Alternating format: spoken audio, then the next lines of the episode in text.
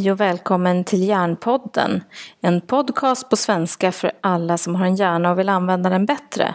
Jag heter Kristina Bär och är din värd på Hjärnpodden. Hjärnpodden drivs av mig i samarbete med Hjärnfonden. Och Hjärnfonden är en ideell insamlingsstiftelse utan statligt stöd som har till uppgift att samla in och fördela pengar till forskning samt informera om hela hjärnan och alla dess sjukdomar, skador och funktionsnedsättningar. Hjärnfonden är helt beroende av gåvor och testamenten från privatpersoner och av företagssamarbeten. Så om du tycker om Hjärnpodden och du tycker hjärnan är viktig, ge en gåva på hjärnfonden.se och stöd hjärnforskningen. Glöm inte att skriva Hjärnpodden i din gåva så vi vet var pengarna kom ifrån. Vi har kommit till avsnitt 46 och i det här avsnittet kommer vi möta en kille som heter Niklas Nygren. Och eh, Niklas är psykiater och har själv arbetat mycket med eh, psykiskt sjuka men har drabbats av en utmattningsdepression. Han driver sin egen blogg niklasnygren.se. I det här avsnittet hör vi Niklas berätta lite om sin historia.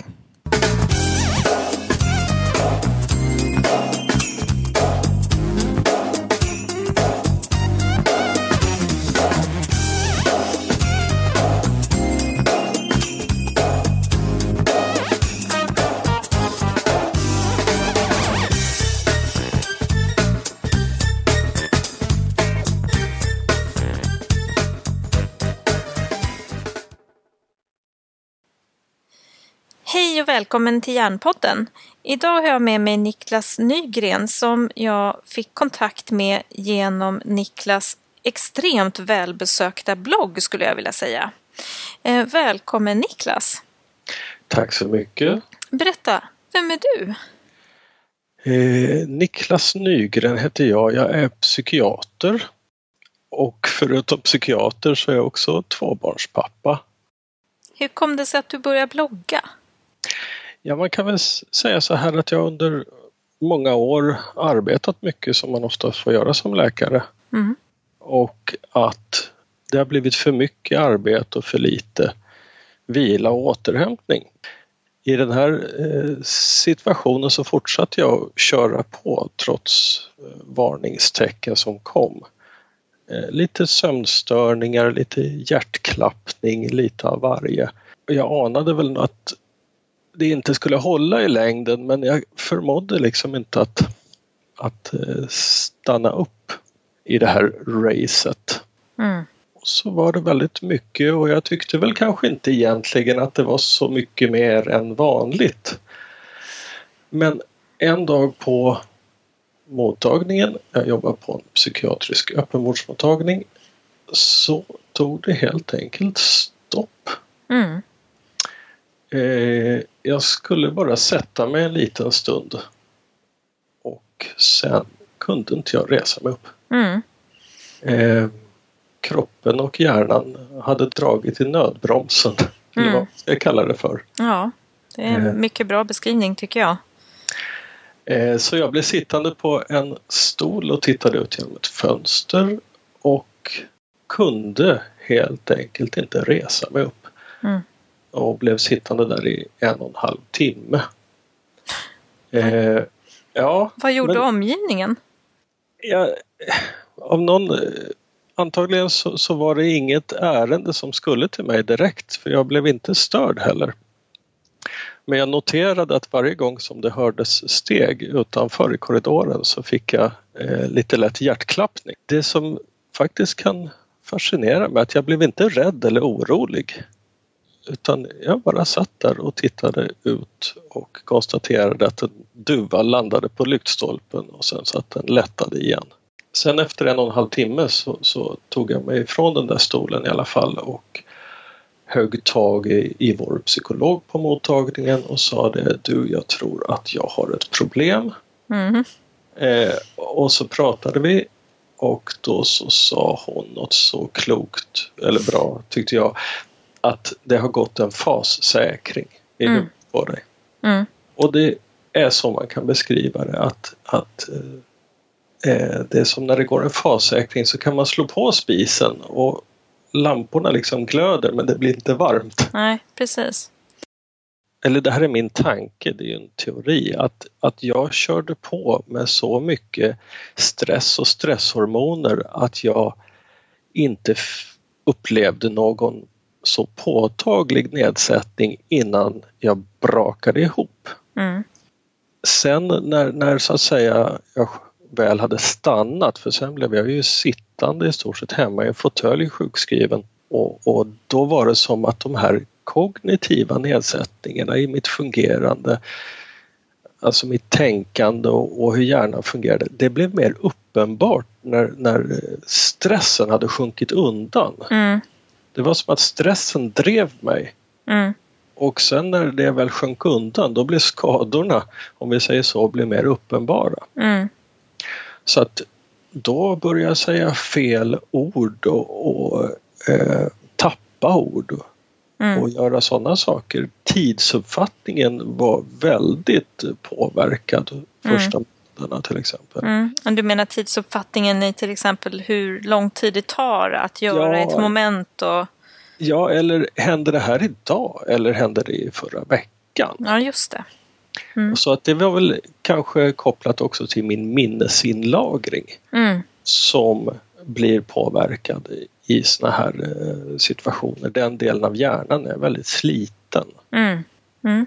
Hur länge sedan är det här nu? Det här var våren 2015 så det är drygt ett och ett halvt år sedan nu. Mm. Upplever du att du har fått tillbaka lite av de här tidsuppfattningarna och sånt nu? Ja, det tycker jag och eh, jag kan nästan tycka att vissa eh, saker faktiskt har blivit bättre jämfört med innan jag blev sjukskriven. Mm. Och det skvallrar ju faktiskt om att jag hade nedsättningar redan innan men hittade sätt att hantera det i min vardag. Mm, just det, så man nästan mörkar det därför att man är så eh, fokuserad på att göra sitt just jobb. Det. Så... Just det. Men till exempel så tycker jag att det, jag har lättare att gå och handla utan att ha en lista med mig nu. Mm. Jag kommer faktiskt ihåg vilka saker jag skulle ha. Mm. Och det var helt omöjligt kan jag säga mm. nästan innan jag blev sjukskriven. Vad tänker du om det då? Vad. Det är ju skrämmande. Ja. Det är skrämmande hur eh, hur jag har varit påverkad, hur mycket jag har varit påverkad under hur lång tid. Mm. Utan att så att säga eh, ja, märka det eller uppmärksamma det. Mm. Och jag tänker också det här att, att just det som du beskriver det är ju så otroligt dramatiskt när man blir sittande eller som för min del sitta i bilen och inte förstå hur jag ska ta mig in eller ut ur rondellen för all del. Mm. det, det, blir så dramatiskt det där, eh, det där specifika skeendet när när man inser liksom att nej, men nu måste jag dra i nödbromsen eller nu drar kroppen i nödbromsen. Ja. Men innan, precis som du säger, så har ju kroppen signalerat. I, i högsta grad. I mm. högsta grad. Eh, jag vet för några år sedan så, så hade jag en period med väldigt hög arbetsbelastning.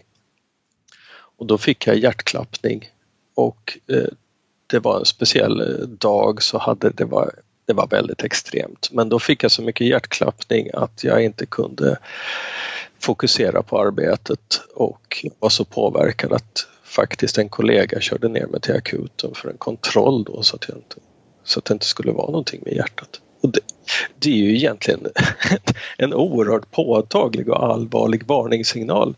Verkligen. Men faktum är att jag var tillbaka på arbetet dagen därpå. Ja, för det var ju ingen hjärtinfarkt. Nej, Precis, det var ju mm. inte det. Eh, och det är lite fascinerande, fascinerande med den där oförmågan att stanna trots de här varningssignalerna. Mm. Och jag tror att det här är det på något sätt som man ser eh, om man då sitter på andra sidan stolen när man träffar patienter som har precis drabbats av det här. Mm. Så ser man att även om vi skulle säga, men vänta du är farligt ute här, så mm. skulle de inte lyssna. För det är som att nästan hjärnan blir kapad liksom ja. av, av stressen. Ja, men jag måste bara, jag ska bara. Ja, det är så många saker som man måste. Och, och Tror man. Ja, det, ja det, det är så många faktorer i det. Jag har inte riktigt rätt ut den där biten. Jag funderar fortfarande på det. Just hur, hur hade jag kunnat stanna tidigare? Vad hade jag behövt för att kunna göra det? Mm. Du sa någonting viktigt också här att det är ju någonting som pågår under en längre tid. Det är ju oftast inte bara några månaders hög arbetsbelastning eller hög livsbelastning eller så som det handlar om utan det är ju utsträckt över tid. Ja. Och att det ofta eh, kan vara olika saker. Jag menar, både du och jag har jobbat som läkare och har den bakgrunden att det är en ganska hög arbetsbelastning, högt ansvar. Eh, sen har man också ett liv som pågår vid sidan.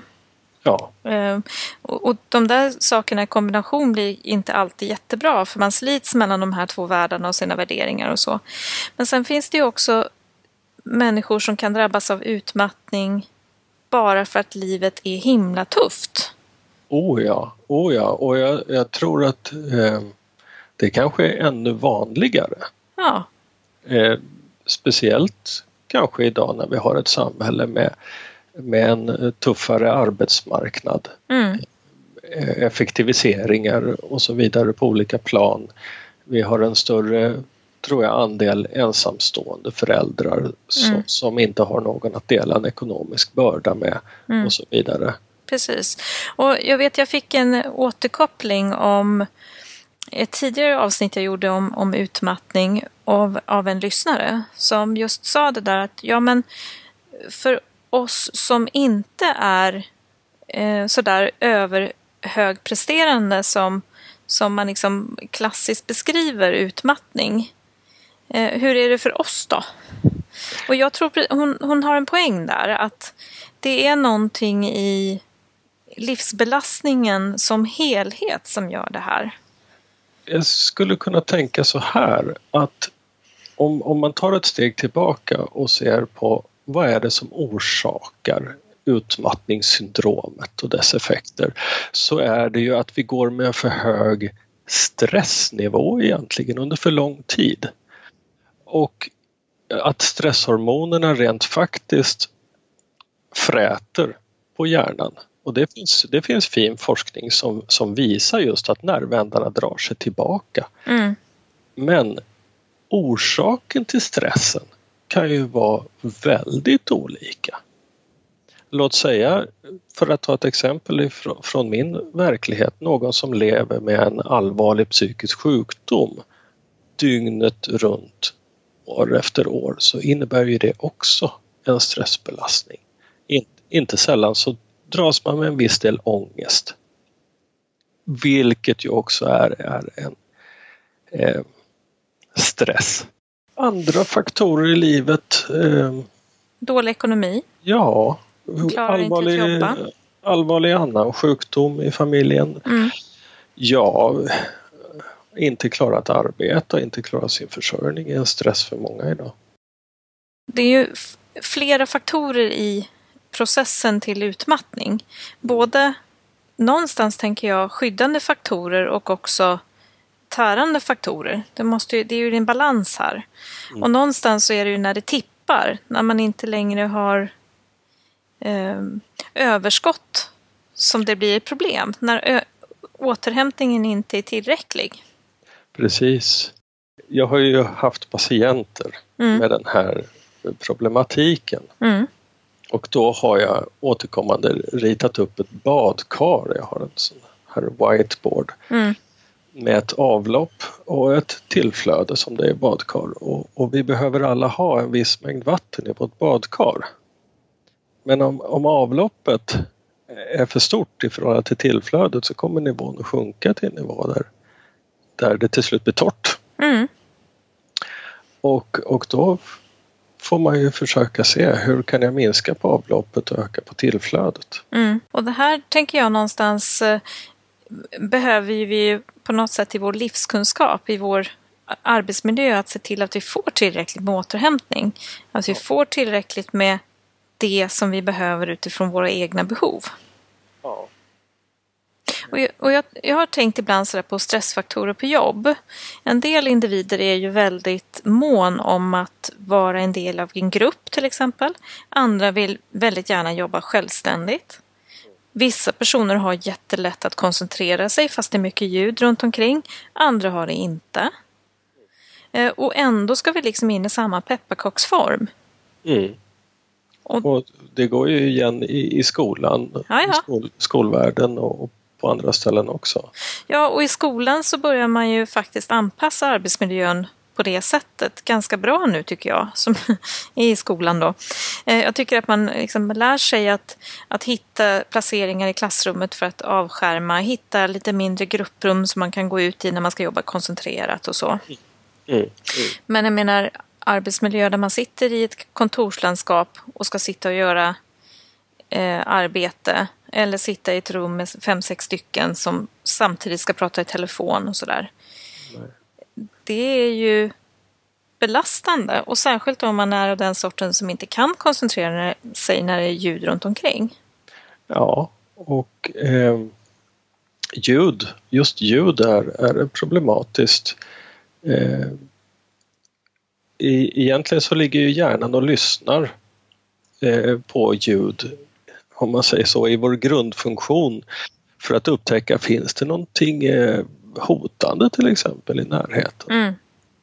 Eh, så den ligger och är uppmärksam hela tiden på ljud mm. och vad som kommer. Mm. Eh, och vi, det är ju en, vi har ju som en ljudmatta nästan runt oss hela tiden.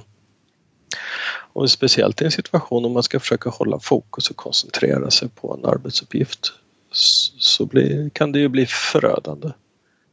Och då, då kan jag tycka att det är spännande när man tänker i arbetsperspektivet att en person som har, har mer lätt att koncentrera sig när det är ljud omkring jämfört med den som sitter på samma rum som inte har lika lätt. Att här borde vi vara lite mer ödmjuka för att det kanske behöver vara olika för att det ska vara rättvist. Mm. Absolut. Absolut.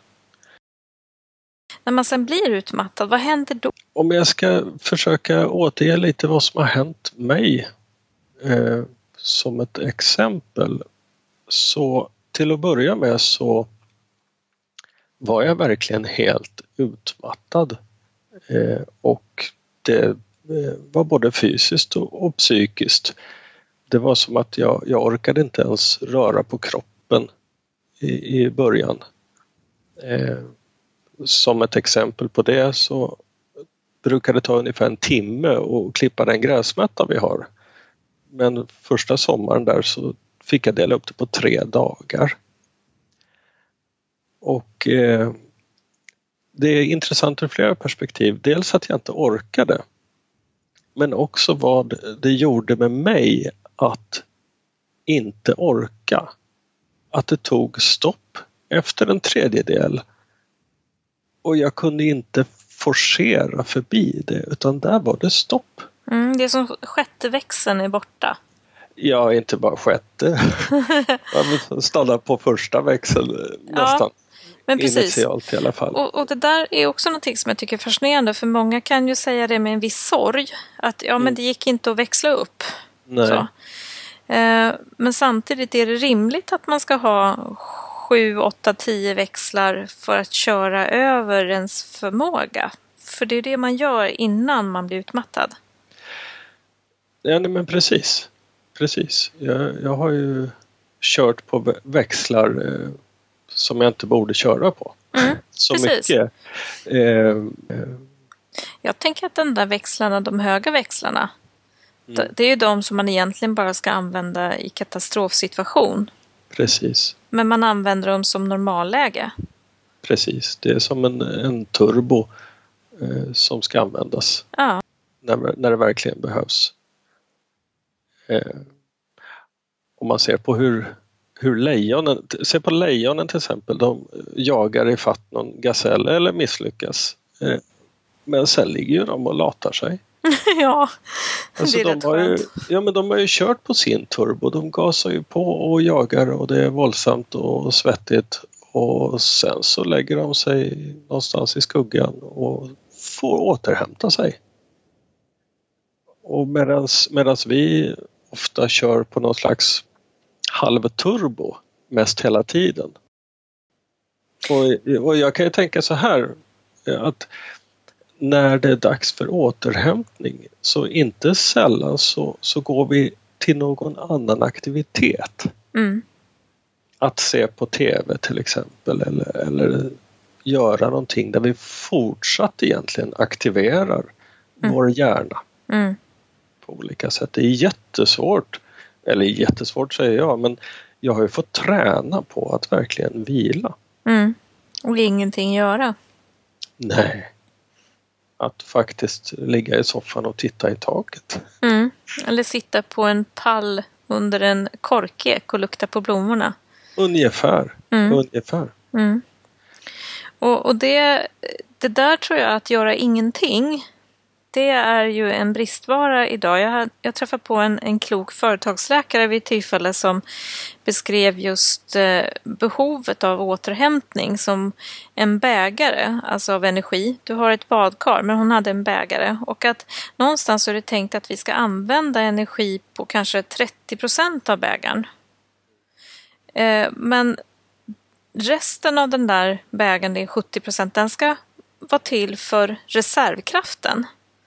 Det vill säga den gången när vi drabbas av att vi blir arbetslösa eller vi drabbas av att någon anhörig dör eller ja, nå- någonting händer med våra barn eller eh, vad det Ja. nu kan vara för någonting. Då är det liksom tänkt att vi ska slå in en växel till en liten stund. Men sen Ja. ska vi tillbaka till 30% gränsen där någonstans. Ja.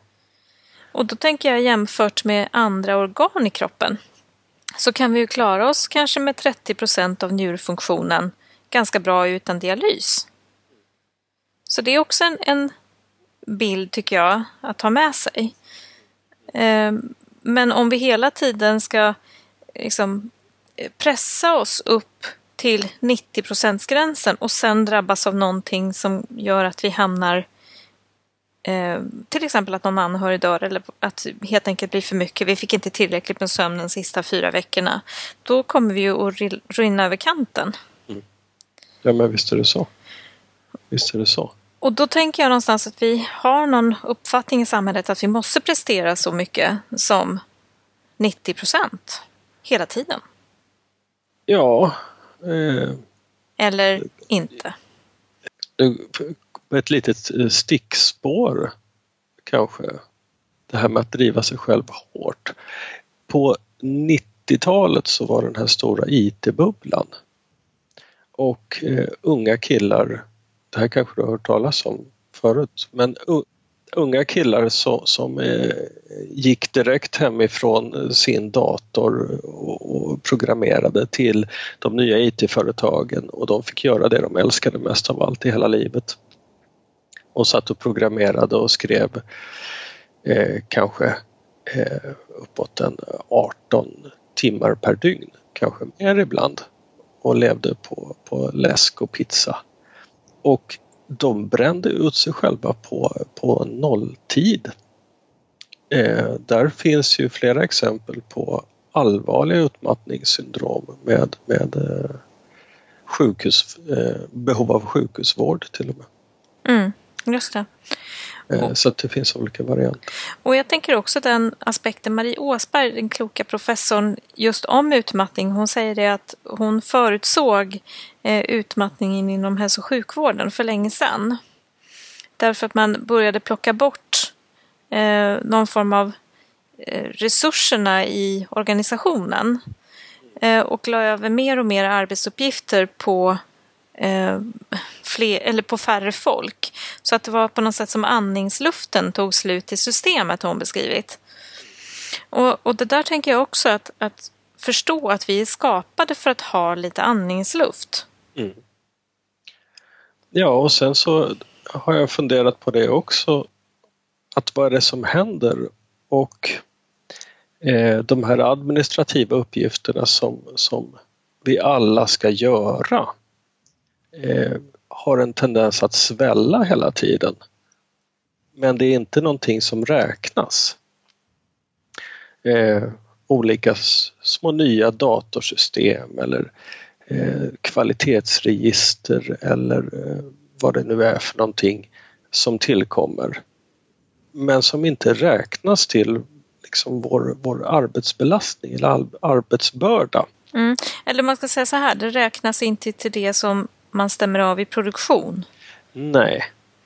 Men det ska hinnas med likväl. Mm.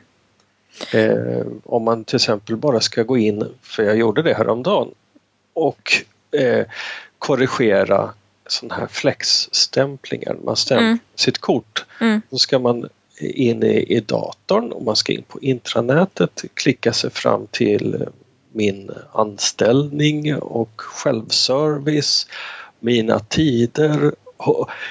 Det tar faktiskt rätt så mycket tid i anspråk. Mm. Och, och, och helt plötsligt så kommer en uppdatering så ska det göras på ett lite annat sätt eller tar lite fler tryckningar. Mm. Och det där det tränger ut eh, både ledig tid, eller vad säger jag, det här andrummet. Mm. andrummet som du pratar om. Mm. Och tar också tid ifrån det som vi faktiskt skulle arbeta med. Mm. Och det här tycker jag är ganska intressant för att i många verksamheter inom vården så räknas ju antal patienter man tar per dag eller antal pinnar Mm. eller vad man nu gör, har för system för att se att man gör produktion. Och det är väl bra, det är klart att vi ska jobba. Det är ju inte det som är någon fråga. Men det intressanta är precis som du säger att när de administrativa delarna kommer in så betyder inte det att eh, man får längre tid för att göra det också. Nej. Nej. Utan det ska ske liksom på samma 20 minuter, halvtimme eller vad vi nu får avsatt för, för varje patient. Eh, Nej precis. och det tror jag är det som, just när det gäller vår läkarsituation, så är det det som kan göra att man blir stressad. Eh, Eller känna att man gör ett dåligt jobb. Och jag undrar om inte det egentligen mer stressande än själva datasystemen. Utan att man känner att man gör ett dåligt jobb därför att man inte kan vara där med patienten. Nej precis och, och vi blir också, man ska säga tvingade inom citationstecken att lägga mycket energi på delar av patientarbetet som andra kräver. Och det, med det menar jag till exempel eh, läkarintyg. Det är aktuellt just nu. Så var det en artikel om det. Eh, att Försäkringskassan ställer högre krav på intygen. Och det kan man ju tänka att ja, naturligtvis så ska de ha ett så bra underlag som möjligt för att ta beslut om rätt till, till ersättning. Men samtidigt så sväller den biten också att eh, läkarna måste lägga mer tid där. Det kommer in begäran om komplettering från Försäkringskassan som man ska klämma in någon annanstans och så tar det ännu mer tid. Och det är bara ett exempel för sen tillkommer andra som vill ha olika saker. Och jag tänker också att många som väljer att arbeta inom vården eh, eller jobba med andra människor eller jobba inom socialtjänsten eller lärare eller så. De är ju där för människornas skull. För att göra ett bra jobb i förhållande till andra människor många gånger. Eller skapa ett resultat, en, en skillnad för någon. Eller några, eller samhället eller vad det nu kan vara. Och det är väl just det där att, att de här delarna eh, blir långt ifrån den eh, så att säga, värdering vad man ska göra på jobbet. Och jag tror att det här också kan påverka att vi inte riktigt gör det som vi tycker att vi borde göra och det i sig blir stressande. Och, och jag tänker också den här bilden av att autonomi verkar vara så otroligt viktigt för att vi som människor inte ska uppleva stress. Att vi ska ha en möjlighet att eh, mikrostyra våra dagar i alla fall. Ja, det och det som kallas för KASAM. Mm. Känsla av Sammanhang. sammanhang. Mm. Tänker jag är Absolut. också viktigt. Ja. Eh, Och det ska Det vara meningsfullt. Alltså, Ja, och det är rätt intressant det här med, med det här eh, som du säger, det här lilla extra eller yrkesstoltheten som vi vill lägga i, i vårt arbete men som vi inte hinner med idag. Mm. Men jag tänker ju att människor som är i vården har ju redan en inre värdegrund som Mm. det ska vara meningsfullt att vara på jobbet. Mm. Och jag tror många upplever att det är just när de har verkligen kunnat vara i goda möten som det kan bli ett riktigt bra, eh, eller en bra känsla när man går hem. Absolut. Absolut. Och får vi inte det så blir det riktigt besvärligt. Mm. Eh, Jag tänker på det här med, med behandling av utmattningssyndrom. Mm. Vad är det man behöver göra när man har varit i det? Du som liksom både har jobbat med det och som är färskt i det här. Det som, det som vad jag vet just nu som det finns evidens för som är så att säga bra behandling som är bra är faktiskt meditation Mm. och eh, fysisk aktivitet. Mm. Eh, och sen så kan man ju behöva de här eh, sakerna med en samtalsterapeut och, och annat stöd. Men om vi ska se på bara precis behandlingen Mm. Just det. Eh, så är det väl de sakerna som Mm. jag har använt och som jag tror är bra. Ja, och sen tänker jag också de, några andra saker som, som jag tänker det är att man måste verkligen se över sin arbetssituation. Mm. Alltså titta på vad är det för någonting jag kan minska min stress i och vad är det jag kan förändra på mitt arbete och förhållningssätt till mitt arbete. Mm. Någonstans i den här processen måste man göra den eh, vad ska jag säga, värderingen. Mm. Och då kommer man ju in på det där att om det inte går att lösa på den befintliga arbetsplatsen där man var innan man blev sjuk. Mm. Eh, ska man då byta arbete? Ja. Den är tuff. Det är en tuff eh, fråga och en svår fråga och eh, jag har nog inte något bra svar på det just Nej. så här just nu. Det som jag kan säga för, för min del är att jag kan inte återvända och göra samma arbete på samma sätt som jag gjorde förut. Precis. Sen hur det kommer att se ut, det är jag inte helt klar över Mm. just nu. Nej. Och jag, jag, tror att, eh, jag tror att det var eh, det var inte Marie Åsberg utan det var någon annan som sa det där att just för att kunna vända eh, ur den här situationen när man är i utmattning för att liksom få luften in i systemet igen Mm. så kan man behöva göra en riktig genomgång just av sin arbetssituation och går det inte att göra det så behöver man byta jobb för att bli frisk. Det kan nog vara så. Mm. Och, så. och jag tror att det här handlar ju om, återigen, möjligheter att kunna påverka sin vardag. För att när man har varit utmattad, då är det ju bara den som är utmattad som känner sin gräns. Mm. Eh, för när det inte går att pusha upp i växlarna. Mm. Och kan man inte påverka då, så kan man ju inte heller bli frisk. Nej.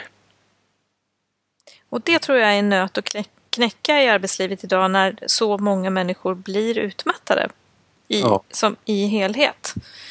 Eh, och jag blir ju lite rädd när man tänker på att, man, att det är så många som man beräknar ska ha hamnat i ett utmattningstillstånd innan pension. Ja, och att de siffrorna är i stigande Ja, rätt så drastiskt eh, talar ju för att det här är ju mer av ett samhällsproblem än ett individproblem. mm. det är ett strukturfel Så- liksom, som måste åtgärdas på något sätt. Ja.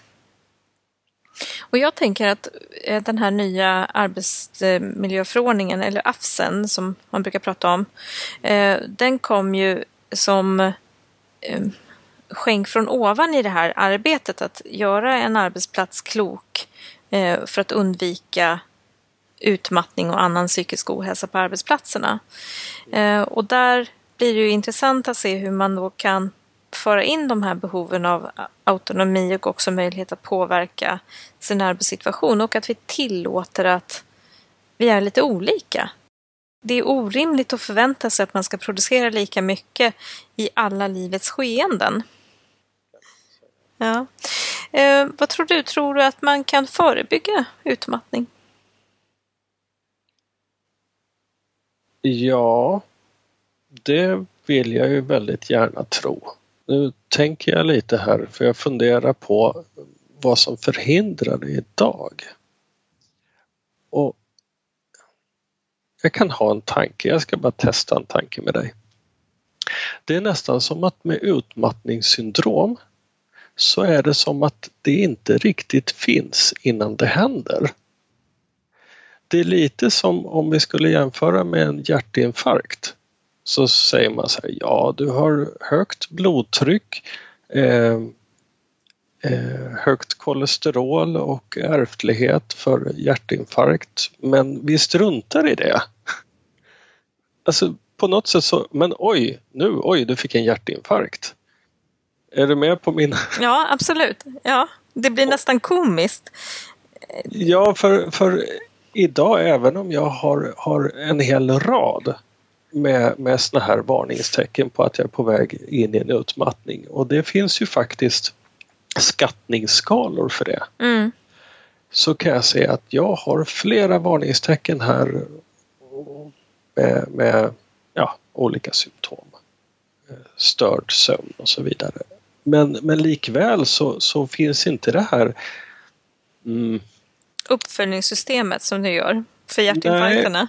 Nej, nej för hade, hade jag kommit med de här med samma motsvarande mängd riskfaktorer och varningssignaler till, till en kardiolog, en hjärtläkare, mm. så, hade, så hade ju det gjorts mycket insatser med en gång.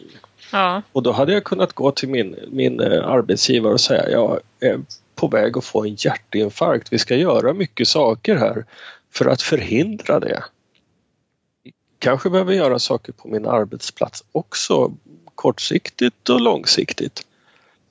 Men när det, när det gäller utmattningssyndrom så är det som att ja, okej, okay, du har alla de här varningssignalerna och så gör man inte någonting och sen pang så smäller det till och sen är det ju lång sjukskrivning på det. Ja, Ofta. och jag tänker en, en faktor i det här är ju att självkännedomen innan man hamnar i situationen Mm. är ganska låg. Mycket kan jag intyga. Mm. Och jag tror att det kan ju vara en bidragande faktor. Så att här behöver man ju utveckla någon form av systematisk uppföljning. Precis som man gör systematiska uppföljningar på chefers eh, förmåga varje år. Alltså hur, hur, hur bra chef är jag? Mm. Den typen av, av skattningar kommer ju ut nästan årligen i alla fall. Men det borde också göras på medarbetarenkäterna om man har på gruppnivå eh, ett resultat där 45 procent skattar att de har sömnproblem. Mm. Då behöver man ju fundera över det. Mm. Eh, eller, jag menar, då är ju inte egentligen gruppnivån så intressant utan då är ju individnivån intressant. Ja, Och det är väl det som är problemet kanske, att man inte följer upp det på individnivå. och sen så en annan intressant eh, fråga i det här är att som jag upplever det nu så, så läggs nästan hela ansvaret för det här på den enskilda individen. Mm. Att ta tag i det här, sätta gränser, eh, göra livsstilsförändringar Mm. och så vidare. Men, men jag kan fundera över om kanske en del av det här ansvaret i alla fall skulle ligga på arbetsgivaren. Mm. Vad, tänker, vad tänker du om det? Jag tänker att det är det som kom med AFSen, att de är mer skyldiga att göra den eh, uppföljningen, upp, eh, uppföljningen systematiskt, precis som i resten av arbetsmiljölagen. Så att jag tror att det där kan, när det är implementerat och man har lärt sig ett arbetssätt kring det, eh, kan det ge en god effekt. Och det är ju också ekonomiskt eftersom de långa sjukskrivningarna tar ju väldigt lång tid för att få tillbaka en individ. Eh, så att på sikt så tror jag att det kommer bli en bra eh, lösning men vi är fortfarande ganska ovana att prata just om de här sakerna. Vill du skicka med lyssnarna någonting speciellt som du tänker att man ska eh, göra? Om man utifrån vårt samtal har hört någonting som slår an i att, de själv, att våra lyssnare själva är i riskzon. Vad är det man ska göra?